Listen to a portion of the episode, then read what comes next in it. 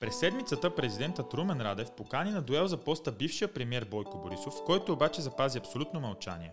Вместо това от ГЕРБ ще подкрепят ректора на Алма Матер професор Анастас Герджиков. На тези избори певицата Луна пък ще играе ролята на клоуна в президентската надпревара. Същевременно етичната комисия на Софийския университет установи плагиатство в прочутата книга на Петър Илиев. Повтарям, установи плагиатство. На фона на всички тези събития си имаме и потенциална екокатастрофа в Черно море заради тотално безхаберие и некадърност. Системата ли е проблемът или в самите нас? Здравейте, това е Политкаст. С мен Симеон Иванов. Това е 12-ти епизод на свободния авторски проект част от Топ новини.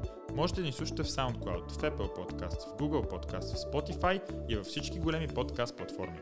Специален гост на Политкаст днес ще бъде Георги Бардаров. С него ще говорим за балканските нрави и за най-голямото предизвикателство пред страната ни, а именно борбата с демографските тенденции. Ще се радвам и вие да сте част от Политкаст, с мнения и предложения – Очакваме ви на официалната страница на Топ новини във Facebook, както и в коментари под материалите, свързани с политикаст на topnovini.bg. Кандидатурата на професор Анастас Герджиков за президент, която ще бъде официално подкрепена от ГЕРБ, превзе публичното пространство. Големият въпрос обаче е дали той ще бъде подкрепен и от ДПС. Защото при едно дисциплинирано гласуване от страна на избирателите на двете партии, които по принцип са си дисциплинирани, то тогава ще говорим за един стартов потенциал в рамките на 700 до 800 хиляди избиратели, което макар да изглежда по-малко от възможностите на Румен Радев, си е една сериозна заявка. Партиите обаче цяла година си играят на твърди ядра и както на няколко пъти видяхме, ключът е именно в привличането на периферни гласове, т.е. на умерените избиратели без стриктни партийни пристрастия. Таймингът на кандидатурата на професора все пак дава лоша изходна позиция и намалява шансовете за детрониране на Радев, както коментирахме предната седмица в подкаста. Просто времето за изграждане и налагане на образ е твърде малко. Все пак те първа предстои да наблюдаваме как ще се развие кампанията, която е в състояние да обърка сметките. Както видяхме, колкото и обран и дисциплиниран да е президентът Радев, той е способен да допуска стратегически грешки в опитите си да консолидира широка подкрепа, като например въпросът към Мустафа Карадая за родината. В първата си публична реакция относно кандидатурата на професор Герджиков, Румен Радев не коментира ректора, а коментира Бойко Борисов. Ето и първата възможна линия на предизборната кампания. Единият отбор всячески ще натяква на връзката между Бойко Борисов и професора, а другият отбор просто ще представя кандидата си като всичко, което Радев не е в техните очи. Моделът на противопоставянето си остава основната движеща сила в българската политика, но така ще е докато не дойде повече място за идеология. Дори самият Радев е персонаж, който трудно може да бъде обрисуван идеологически. Той е преди всичко най-успешната контртежест на Бойко Борисов и управлението на ГЕРБ, което не е оптимално постижение след цял мандат на поста. Както сме на президентска тема, се чудя какво става с кандидатурата на Демократична България. Пределно ясно е, че те са в изключително деликатна позиция – като обединение с сериозни претенции е редно да имат собствен кандидат. Именно и това заяви Христо Иванов преди време. От друга страна, им липсва размаха да се борят наравно за президентския вод. И въпреки това, забавянето и шикалкаването около кандидатурата им буди съмнение, че Демократична България са постигнали неформална договорка с Румен Радев да не му пречат твърде много или изобщо в борбата за трети мандат подобно действие има резон и политическа логика, но дали е дълновидно решение, само времето ще покаже. Шумът около президентската битка е наистина сериозен и все още има някои неясноти, но нека не забравяме, че паралелно с нея на другия фронт става все по-интересно. Ако можем да вярваме на последните социологически данни, продължаваме промяната вече с подкрепа от около 15%. Въпросът тук е дали в проучванията, които ни показват, подкрепата им ще расте в седмиците до вота, защото в случай, че се качи още и задържи нива, вероятно ще се отключат конформистските наклонности у нас, което неизменно ще вдигне резултатът им. Междувременно Харвардският тандем приключи първата си обиколка, която премина през Пловдив, Стара Загора, Хасково, Велико Търново и Плевен. От тях не видяхме помпозни събития, речи и други конвенционални подходи. Поне от разпространените кадри виждаме харвардското дуло на площади, по тротуари и сред хората.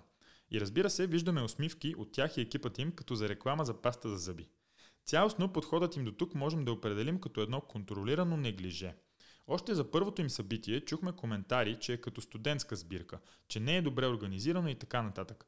Но целият им подход, според мен, е добре премислен и цели именно да изглежда непринуден, непретенциозен и извън обичайния политически контекст. Чрез този подход те в максимална степен вероятно се опитват да задържат образа си на альтернативни, нови и почтени политици. Дали стратегията им да са близко до хората и да изглеждат като част от тях ще донесе плодове, това предстои да видим. Гост в този епизод на Политкаст е доктор Георги Бардаров. Познавате го като географ, експерт по етнорелигиозни конфликти и демография, преподавател в Софийския университет и увлекателен писател и разказвач, чието трудове будят голям интерес. През годините той е бил и сценарист на предавания като Стани богат, Столът, Това го знае всяко хлапе и Аз обичам България. Именно поради това, че Георги Бардаров от години изследва процесите в демографски план и изготвя широкообхватни проучвания по темата, днес ще говорим с него за клишетата и предизвикателствата, които демографската криза ни поднася. Ще говорим още за междусъседските отношения на Балканите и родолюбието. Здравейте, доктор Бардаров, и благодаря, че приехте да участвате. Здравейте, за мен е удоволствие да съм при вас гост. Тъй като вие изследвате и етнорелигиозните конфликти, а през седмицата напрежението между Косово и Сърбия отново се покачи, бих искал да ви попитам според вас, какви са обясненията на чисто обществено ниво, на ниво менталитет, извън хардлайнерските обяснения за това, защо този замързен конфликт продължава да трае? На повърхно ниво може да са много и различни обяснения, които отиват в а, посоката на популизма. Генезис на конфликта е по-интересен а, и той го прави много труден за разрешаване този генезис, защото сърбите се формират като общност, като етнос, именно в района на Косово и Метохия. Там са първите им християнски манастири, така че интимно тази област е много свързана с сърбите. Факт обаче, че по-настоящо над 90% от населението е албанско, косовски албанци. Никой не знае, по-скоро не, че никой не знае, малко хора знаят кога са заселват албанците там. Мисля, че беше края на 17 век, има една война между Австро-Унгарската империя и а, Османската империя. Тогава Австро-Унгарската империя освобождава цялата територия на бивша Югославия и достига до Кюстендил и Перник в България. След което, разбира се, Османската империя а, се реорганизира армията, връщат обратно тези територии и тъй като сърбите са помагали на австро-унгарците, просто си изселват от страх от реваншизъм и тогава заселват косовски албанци. Така че това е генеис и това го прави толкова трудно за разрешение. И за двата народа е много чиста и свята тази територия. А в самите общества какви са в момента настроенията? Те по-скоро са настроени за конфронтация или са промир настроени? Самият аз в Косово не съм работил, но това, което знам от другите територии бивша Югославия, работил съм много в Босна и Херцеговина, в Харватска. На теория те са настроени за мир. Но както ми обясних хората в Сараево, това е един тънък лед на повърхността. Отдолу е страшно. Всяко едно семейство е пострадало от тия конфликти, всяки, всеки има какво да връща на други от предходни етапи и запалят ли ни искрат, отново ще скочим и ще се избиеме. Това е много тъжно и много притеснително. И цялото обяснение за юговойните, което получих от хората, местните хора, ми ние имаме какво да връщаме. И то наистина в исторически план, и то скорошни исторически план има много масови кланета там в а, бивша Югославия. Ту на едните, ту на другите имат какво да връщат, то си остава в колективната памет. Така че на повърхността е мир, но отдолу е страшно. А по какво си приличат конфликтите в бивша Югославия и настроенията там с това, което се случва в момента между България и Република Северна Македония? Разбира се, ние никога не сме имали насилствени конфликти. И слава Богу, много пъти казвам на моите студенти, че за тия 30 години преход, даже повече вече, така наречен преход, тъй като той не е завършил, за съжаление, най-голямото достоинство на България е, че запазихме етно-религиозния мир. Моето лично убеждение е, че това не стана заради само вътрешни фактори, а и Просто външно не беше провокиран такъв конфликт, слава Богу. По какво си приличат? Приличат си по това, че сме на Балканите. На Балканите големият проблем между народите е, че изключително много си приличаме. Толкова сме еднакви, че много се дразним едни от други. Ние виждаме в другия най-лошата проекция на самите себе си и това много ни дразни. Така че по това си приличат едно към едно, слава Богу, и се надявам и вярвам, че няма да се стигне до нещо по-сериозно, поне между нас и така начината Република Северна Македония всъщност по-еднакъв народ на нас няма от македонския. Абсолютно да. В този ред на мисли, на къде виждате ще се развият, къде, на къде ще отидат според вас отношенията ни? Въпросът е много интересен, защото аз имам тезата, че ние подходихме грешно и затова в момента се намираме в тази дънена улица. Гърция, примерно, започна с много твърда и крайна опозиция по отношение на Северна Македония и едва накрая малко смечи излезе добри играч от целият този конфликт. Ние започнахме много меки и устъпчиво, втърдихме се накрая позицията и сега излизаме лошият играч. Така или иначе, целият интерес на България, най-вече економически, а след това и геополитически, е Северна Македония да бъде в Европейския съюз. Да има отворени граници, да има общи проекти, да има ЖП линии, да има транспорт на Балканите. Ние нямаме транспортна връзка между столиците. Това е абсурдно просто. От друга страна, ние не трябва да си предаваме националния интерес. Колкото и да сме в постнационална епоха, колкото и да се размиват тези понятия, все пак си има неща, които са си изконно български и ние трябва да се държим на тях. Така че от тази гледна точка въобще не завиждам на тези, които трябва да водят преговорите, тъй като трябва да върват по на баланс. Хем имаме интереса, хем трябва да си устояваме нашите интереси а, чисто български и хем имаме страхотният външен натиск към България да направим отстъпки. Така не, че поне отстъпки ще направим със сигурност, просто че не трябва да бъдат крайни. И как все пак според вас можем да, да намерим този баланс? Хем да защитим националното и националното си чувство, хем да ги допуснем? Има точки, по които не трябва да отстъпиме. В крайна сметка и интереса на Европейски съюз е разширяване на Западните Балкани, така че ако ние сме оставащно твърди, както бяха гърците, те ще отстъпат по тези точки. Тоест трябва да направим компромис в тези, които не са чак толкова важни за нас, тези, които са си изконно наши, трябва да си ги поддържаме и според Европейския съюз там ще отстъпи и Северна Македония и те ще отстъпят. Основната тема на разговора ни ще бъде по принцип демография. Преди да отидем към нея, а, искам да ви попитам, тъй като винаги, в, винаги когато говорите, излучвате за, когато говорите за България, излучвате необикновено така родолюбие и оптимизъм. А, какво прави за вас България уникална и кои са чертите в менталитета на нацията ни, които виждате като най-пагубни? Разбира се, аз съм си роден в България и си обичам България по своя си начин. През студентите много често говоря, че правя голяма разлика между патриотизъм и национализъм. Втората идеология насажда много ксенофобия, рефлективна омраза към съседите, това е моето мнение, субективно.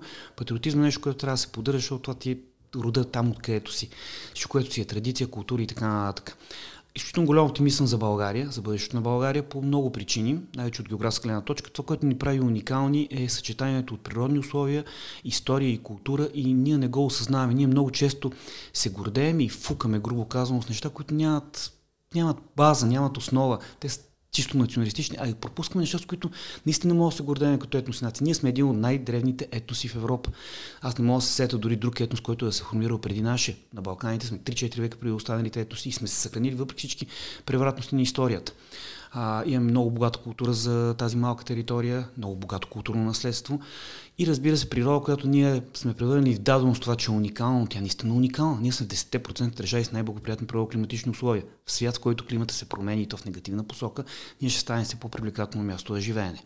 Втората част на въпроса, кои черти не харесвам, а ги смятам за пагубни. А, това, което е две неща, веднага ми идват. Първо, ние живеем прекалено много с историята. Да, ние трябва да се гордеем с нея, но не може да гледаме само назад. Трябва да гледаме напред. Това, че какво е било в миналото, да се оправдаваме всичко с историята, с периоди от тази история, че ни виновни за днешното състояние. Ние живеем днес и сега. Това се е случило, не трябва да го забравяме, но трябва да гледаме само напред. Второто нещо е, че ние не се приемаме такива каквито сме. Да, много се бием в гърдите, като повечето балкански народи, но не се приемаме. Ние сме такива каквито сме. Имаме тази неблагодатна история, която ни се отразява на съвременното състояние, имаме своя потенциал и трябва да го развиваме. Така че това са двете пагубни неща, според мен. Гледането назад и това, че не се приемаме такива, каквито сме. Трябва да се харесаме такива, каквито представляваме. Както отделните индивиди, така и като общност. В едно от последните си демографски изследвания разбивате поне две широко разпространени клишета у нас по темата. Може ли да разкажете повече за тях? Точно така, в едно изследване, което правиме всяка година с фундация Фридрих Хеберт и с моята колежка от БАН, доцент доктор Надежда Илиева, Направихме е, едно мащабно демографско изследване преди две години, тъй като България много се говори за демография. Тази тема е преекспонирана. Аз от една страна се радвам, тъй като 10 на години казвам, че това е най-голямото предизвикателство, не проблем, предизвикателство пред бъдещето на България. Тоест решимо е. От друга страна не се радвам, защото се говори с много старяла риторика и най-че с толкова старяло мислене, че няма как да вземем правилните е, решения да се получат резултати. Двете клишета, които определям, навсякъде, когато се спомня за демография, се стига до две неща. Ниска ръждаемост и намаляването на населението на България в абсолютни бройки. Както аз много пъти съм казал, едното не е вярно, другото не е проблем на България. Не е вярно за ниската ръждаемост. На теория тя наистина е ниска, тъй като коефициента на детност е под 2 и имаме стеснено възпроизводство. Но това е толкова естествен процес, това е в цел, целия развит свят. Това няма как да го промени. Каквито и средства да се отдават, това не може да се дигне, тъй като това е начин на живот, репродуктивни нагласи, ниво на образование, изравняване между половете и много, все по-отговорно родителство на съвременните млади хора. И оттам нататък тези репродуктивни гласи са ниски, ще бъдат ниски за един устойчив дълъг период от време. Това означава, че винаги ще бъдат ниски. И това ще се промени. Има една теория, която е за демографския преход, който е в четири фази. Това е теория, доказано. Ние сме в четвърта фаза. Тя се характеризира устойчиви ниски ръждаемост, смъртност, нулев и леко отрицателен естествен прираст. И мога да дам още много цифри, но ние сме в средата на европейския държави по ръждаемост, така че това не е, не е проблема. И не е вярно. Тя е ниска, но е по естествен път ниска. Намаляването на населението в абсолютни бройки а, реално е проблем, наистина, но аз и в двата случая малко спекулирам. Защото и ръждемостта е ниска, намаляването на населението е проблем. Но ние се фокусираме върху неща, които не могат да променим. Не мога да дигнем ръждемостта и намаляването на населението в абсолютни бройки не е той е проблема. Проблема е, че се променя структурите на населението, когато намалява това население. Намалява активното, трудоспособно население, увеличава се, за съжаление, населението в пенсионна възраст. Дай Боже, тези хора са живи и здрави, нали? цял живот са работили, но България беше първата държава в целия свят, при която преди от двата пола най-високата, най-голямата група бяха жените 65-69 години. Не просто пенсионна възраст, а 65-69 години. Когато се акумулира толкова много възрастно население, де-факто държавата почва да буксува. Всички социални сфери зависят от тези, които работят в даден момент. Колкото са по-малко те, толкова по-малко пари има за тях. Пенсиите са ниски, те няма как да бъдат високи, защото парите на хората, които са дали в пенсионни фондове, ги изява инфлацията. Парите за пенсиите си изкарат от работещите в настоящия момент. И оттам идва този много голям проблем. Така че ние трябва да се фокусираме върху това, което са реалните проблеми, докато ние популистски говорим за тия две неща. Ако трябва да синтезирам това, което казвате, голяма част от демографските проблеми на България трябва да ги разглеждаме по-скоро като част от глобалните такива. Имаме си специфично наши, имаме си част от глобалните. Ръждаемостта си е част от глобалните проблеми. Застаряването на населението си е част от глобалните проблеми. И то си е естествен процес. И тук също не трябва да си спада в паника. Това, което в момента е в Европа с ниска ръждаемост, застаряло население, ще се случи с Африка и Азия след 30, 40, 50 години. Всички ще минат през този етап на развитие. Населението на Земята ще достигне своя оптимум, преди смяташе началото на 22 век, после започна да се края на 21 век, може би ще бъде дори 70-80 години на 21 век, по последни изследвания, като чето международни, след което всички ще почнат да застарят. Нормален, естествен процес. Това са глобалните. Това, което е българският проблем, е липсата на младо активно население. Това е нали, другите общества имат все по-висока средна продължителност на живота, но никой няма толкова остър дефицит на младо население, както ние. Тъй като десетилетия се говори, с наблюдава демографска криза у нас, стигната ли е вече точката на пречупване, от която връщане назад няма? Такава точка, според мен, е пак малко популистко да се говори. Не се знае, те са много динамични процеси. Флуктуациите са а, много динамични, така че не може да кажем дали сме, може, може да сме минали, може те първа да я достигнем. Въпросът е да обърнем тенденциите и процесите. Няма значение дали сме в мъртва точка, дали е минало или дали предстои след 3-4 години. И да обърнем тенденциите и процесите обаче. Трябва да си променим мисленето за демография. За мен е, винаги го казвам, няма сумора колкото и да писам на хората, че първата, най-решителна и важна крачка да справим с демографската криза е радикална реформа в образованието. Ако ние демотивираме младите хора още в средното образование да останат в България, какво ще правим след това? Така че това е за мен най-важно. Трябва да си обърнем мисленето. Какви други конкретни мерки и стъпки може да предприеме страната ни по посока борба с демографските тенденции? Първото нещо е трябва да видим държави, които са били в аналогична ситуация и прилича до някъде на България, не можем всичко да е едно към едно, как са излезнали от такива кризи. Давам за пример и в моята практика Република Ирландия, ЕЙРЕ, която беше в много по-жестока демографска криза, колапс, а днеска е водеща, Финландия, Естония и така нататък. И да вземем мерки, които при тях са работили и да ги адаптираме за България. Едно към едно няма как да се защото колкото и сме близки, сме различни. Първото нещо е, разбира се, радикална реформа в образованието, образование адекватно на съвременния свят, на нуждите на пазара на труда, образование, което да стимулира младите хора да развиват тяхната креативност и да ги подготвя за живота. Нашето тотално не е в тази посока. За да може да ги стимулираме още от детска възраст, трябва да останат, че има смисъл да живеят в България, не че трябва да останат, и да ги подготвим за това, което ги очаква след завършване на образованието. На второ място е реализация. Ние имаме един феномен, който още от социализма върви. Не знам дали е само български или може би го има и в някои други държави на Балканите поне. Хората да, да учат едно нещо и да работят съвсем друго в последствие. Това е загуба на време, загуба на пари. Абсурдно е. И ги демотивираш отново. На трето място е доходи. Без ускорено повишаване на доходите ние живеем в свободен свят, свободен пазар, конкуренцията е много голяма. Да, тук нали, някои неща са и по-ефтини в България, найеми, цени на жилища, може би. но без решително повишаване на доходите и още една крачка, която за мен е още две ще спомена всъщност. Пропуснах да кажа, че ние имаме два демографски проблема, които са различни. Един вече го казах за малото население. Второто е свръхвисоката смъртност. Ние имаме абсолютно нелогична, срамна и обидна смъртност за развита европейска държава. И въобще няма преди пандемията. Преди пандемията България беше с 15,5 промила на, едно, на първо място в цяла Европа и едно от първите в света. След пандемията сме 18,1 промила. Ние гоним африканския държави. Това е недопустимо и абсурдно за европейска развита държава, членка на Европейския съюз. Така че ние трябва, здравеопазването е другото нещо, което трябва да се промени, за да може да намалиме, да редуцираме тази смъртност. Умират много хора в активна възраст още, отличими заболявания, за които трябва превенции, те нямат възможност да направят тази превенция.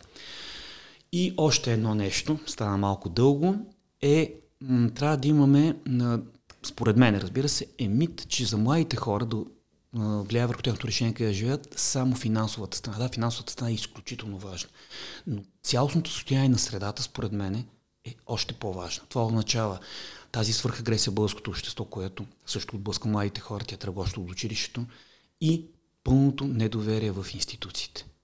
Това също поражда много голям проблем. Картината, която чертаете, означава, че демографията е една сложна съвкупност и система от здравеопазване, образование, економика и редица други неща, но могат ли малки стъпки и малки мерки да задвижат колелото? Да, моето мнение е, че чисти демографски мерки, защото много често ме питат да кажа чисти демографски мерки, които бързо да обърнат картината. Първо, чисти демографски мерки няма как да подействат. А, конкретно имам предвид финансово стимулиране на ръждемостта и така чисто демографска мярка. Аз съм много за това нещо. Нали, това трябва да се направи. Ако може, и, това обидно, че не го правиме. Но няма да обърне демографската картина. Примерът с Унгария е много характерен в това отношение. Съвкупност от мерки, дълъг процес, тъй като това, което случва в демографията, винаги е с отложен ефект. Т.е. това, което правим днес, ще е ротат след 5, 10, 15 години. А, и тези малки стъпки, да, може с малки стъпки, но не, не може да очакваме бърз резултат. Трябва да мине време. Примерно работя от няколко години в община Бургас по един невероятно интересен образователен проект, който е адаптация на финландския модел. За мен най-добрият образователен в средното образование. И там вече трета година го правят, наречено първокласно начало, и той ще даде резултат след 5-10 години. Защото има критики, но той не дава, не може веднага. Е, това е малка стъпка. Тя бавно ще се извари, докато се промени начина на мислене и поведението. Даже, даже с малки стъпки ще стане, но постоянни методични правилната посока. По-рано в разговора споменахте Ирландия и нейната борба с демографската криза. Може ли да разкажете малко повече за тяхния пример, тъй като може да бъде вдъхновяващ и да даде надежда? Разбира се, че мога аз много често го разказвам, тъй като ми е емблематичен. 50-те години на 20 век Ирландия изпада в коопс, демографски, социален и економически коопс, не криза. Емигрират 80% от родените през 30-те години, т.е. моят население де факто няма. Средата на 19 век, когато са в демографски взрив, те имат 8 милиони 200 хиляди население. Средата на 20 век има 2 милиони и половина. Това е почти три пъти намаляване на населението за 100 години, несравнимо с България. Без война. Без война. Те, те участват в първата историята с това, но няма и вътре имат конфликт към протестанти и католици, но не е причината а, войната за това намаляване на населението, редуцирането, а свърх огромната емиграция, която имат. Имат и гладни епидемии и така нататък. И 60-те години на 20 век започват а, политика за промяна на това състояние а, и започва с три основни стълби, много подстълбове. Първият е радикална реформа в образованието. Огромни средства в образование. Имаме пример, който за мен е емблематичен. Шон Лемас е тогашни премьер на ЕРЕ, когато в парламента казва колко пари смята да се, от процент разбира се, отдали за образование, негов политически опонент става и казва а не е ли абсурдно толкова бедна държава да дава толкова много пари за образование вместо за економика, за индустрия и така нататък? Отговора на Шон Лемас е да, така е, но ако не ги ядем днеска за образование, ще останем бедни утре и други ден и по-други ден. След което, разбира се, има втората, втория стълб също е важен. Ограничаване влиянието на католическата църква в ирландското общество, тъй като тя е спирала всякакъв прогрес на всякъде основно в образованието. И трето, ускорена индустриализация, но тогава индустриалната епоха. И то в средата на индустриалната епоха привличат инвестиции от ирландци, които са минали в Штатите, натрупали са финансови средства да инвестират в тяхната индустрия. И ето за 30-40 години те обръщат всичко. Едно от най-добрите образования в света. Е, европейски економически тигър 90-те години бяха определени и най-добрите демографски показатели. Но тръгва се с образование. И изводът от тази история може би е, че демографията няма цена и разходите за нея са оправдани. Много хубаво казахте, защото е точно така. Демографията ти определя бъдещето на една територия. Така че наистина няма цена. И в този ред на мисли все пак можем ли да кажем, че демографията е проблема на проблемите на България? Предизвикателство на предизвикателство, ще кажа аз. Така звучи по-добре. Преди да завършим разговора, предпоследният въпрос ще бъде относно последната ви книга, Абсолвоте. Може ли да разкажете повече за какво става дума в книгата? И да започнем от заглавието. Какво означава? Прощавам ти? Заглавието означава всеопрощение на всички грехове, освобождаване от вина, използва се в католическата църква от средновековието насам при изповед, това е отговора на падрето.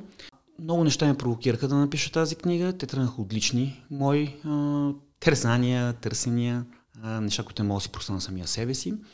След което се прехвърли върху а, героите. Интересно случай, че имам трима протагонисти, евреин, арабин и нацистски офицер.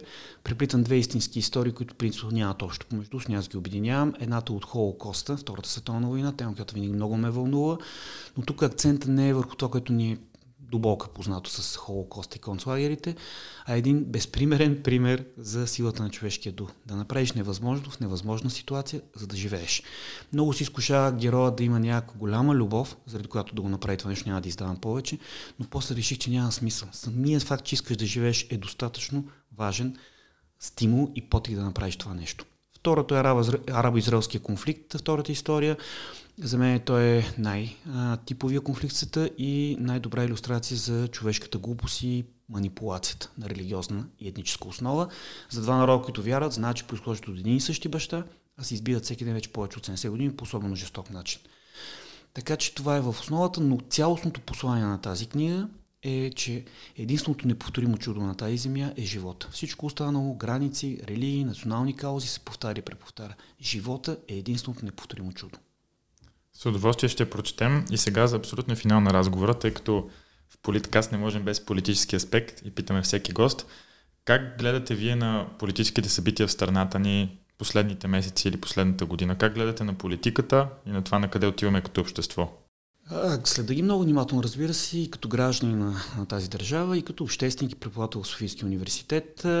Едновременно много ме притесняват, едновременно пък се надявам, че това крайно разединение може би е една мъртва точка, която ще достигнем на този преход и най-накрая ще приключи, ще тръгне в позитивна посока. Щупва се един порочен модел, който беше 30 години. Дали това щупване ще донесе добро, обаче не съм сигурен. Но така или иначе той трябваше да се щупи рано или късно. Той не носеше позитивизъм. Той затвърждаваше негативните тенденции и процеси в България. Ние свикнахме, за огромно съжаление, да приемем за дано, че сме най-бедни, че сме най-изостанали, че сме най-непродуктивни и така нататък. Вместо да се, в началото се възмущавахме на преход. Сега го приемаме за даденост. Разбира се, в младите хора не е така, но ние ги форматираме по един много грешен начин, според мен. И ще ги повредим и тях. Така че тази система трябваше да се щупи.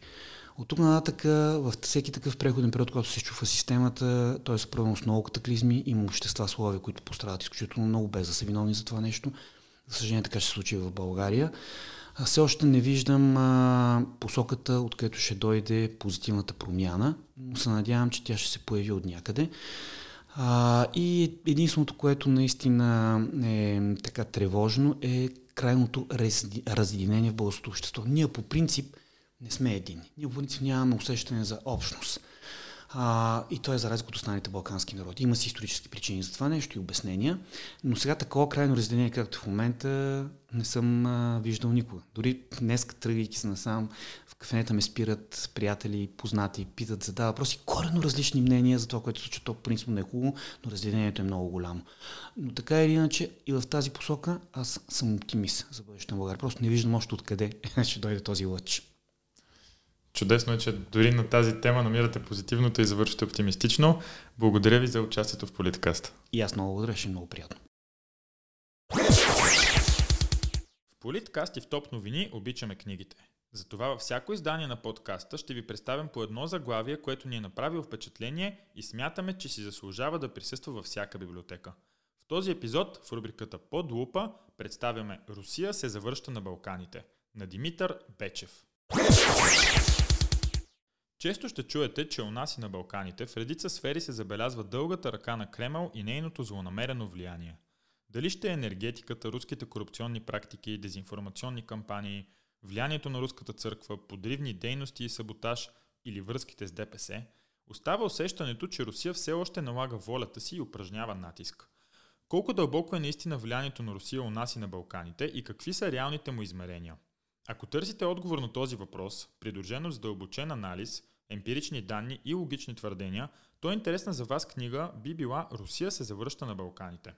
Автор е Димитър Бечев. Той е международно признат анализатор и изследовател с биография, с каквато малцина могат да се похвалят. Има докторат от Оксфорд, специализирал е в Харвард и в Института по економика в Лондон. Преподавал е в Токио и в Оксфорд. Бил е директор на Софийското бюро на Европейския съвет за външна политика и по-настоящем преподава в Северна Каролина и е старши сътрудник към Атлантическия съвет. А преди всичко това е учил и в Софийския университет. В книгата си автора преосмисля влиянието на Русия на Балканите, като излиза от призмата на културно-историческото наследство, религията и историческите белези. По този начин книгата разбива редица митове, някои от които просто витаят в публичното пространство на Балканите, а други умело подклаждани и поддържани от Русия. Цялостната картина, която автор очертава, е, че Русия е ограничена в ресурсите и обхвата на влиянието си. Все пак е приела новия световен ред и западната сфера на влияние, но в действителност доминира в някои сектори, като енергията. Със сигурност Руската федерация използва умело козовете и лостовете си на влияние, но нито притежава мощта, нито може и иска да прескочи възпиращите й обстоятелства, за да се разгърне на Балканите. Димитър Бечев подсеща за един изключително важен аспект. Книгата му завършва с популярната английска поговорка, че тангот танцуват винаги двама. А в контекста на книгата това ще рече, че руското влияние на Балканите е невъзможно без волята и съгласието на местни политици и олигарси. За тях партньорството с Москва, освен примамливи финансови средства, представлява и разменна монета в отношенията им с Запада и Европейския съюз. Опортунизъм, прагматизъм и лавиране. Това стои и от двете страни на отношенията между балканските държави и Русия. Именно тези три подхода очертават реалните измерения на руското присъствие на Балканите, което е по-скоро една причудлива форма на партньорство. Русия се завръща на Балканите е книга, която дава храна за размисъл и помага да осмислям отношенията с Русия 30 години след края на студената война. Токовиш може да помогне и най-накрая да си обясним как така Бойко Борисов успя да прокара тръбата на турски поток през страната ни. Това е всичко от 12-ти епизод на Политкаст. С мен Симеон Иванов. Очаквайте нов епизод всяка седмица на topnovini.bg, както и в официалния канал на Топ новини в SoundCloud. Политкаст е достъпен и в Apple Podcasts, Google Podcasts, Spotify и във всички големи подкаст платформи. Отново напомням, че ще се радваме на обратна връзка от вас. Очакваме ви на официалната страница на Топ новини във Facebook, както и в коментари под материалите, свързани с Политкаст на topnovini.bg. Най-интересните от тях могат да намерят място в следващите епизоди на подкаста. Благодаря ви за вниманието и не забравяйте, политиката има много лица. Вашето е едно от тях.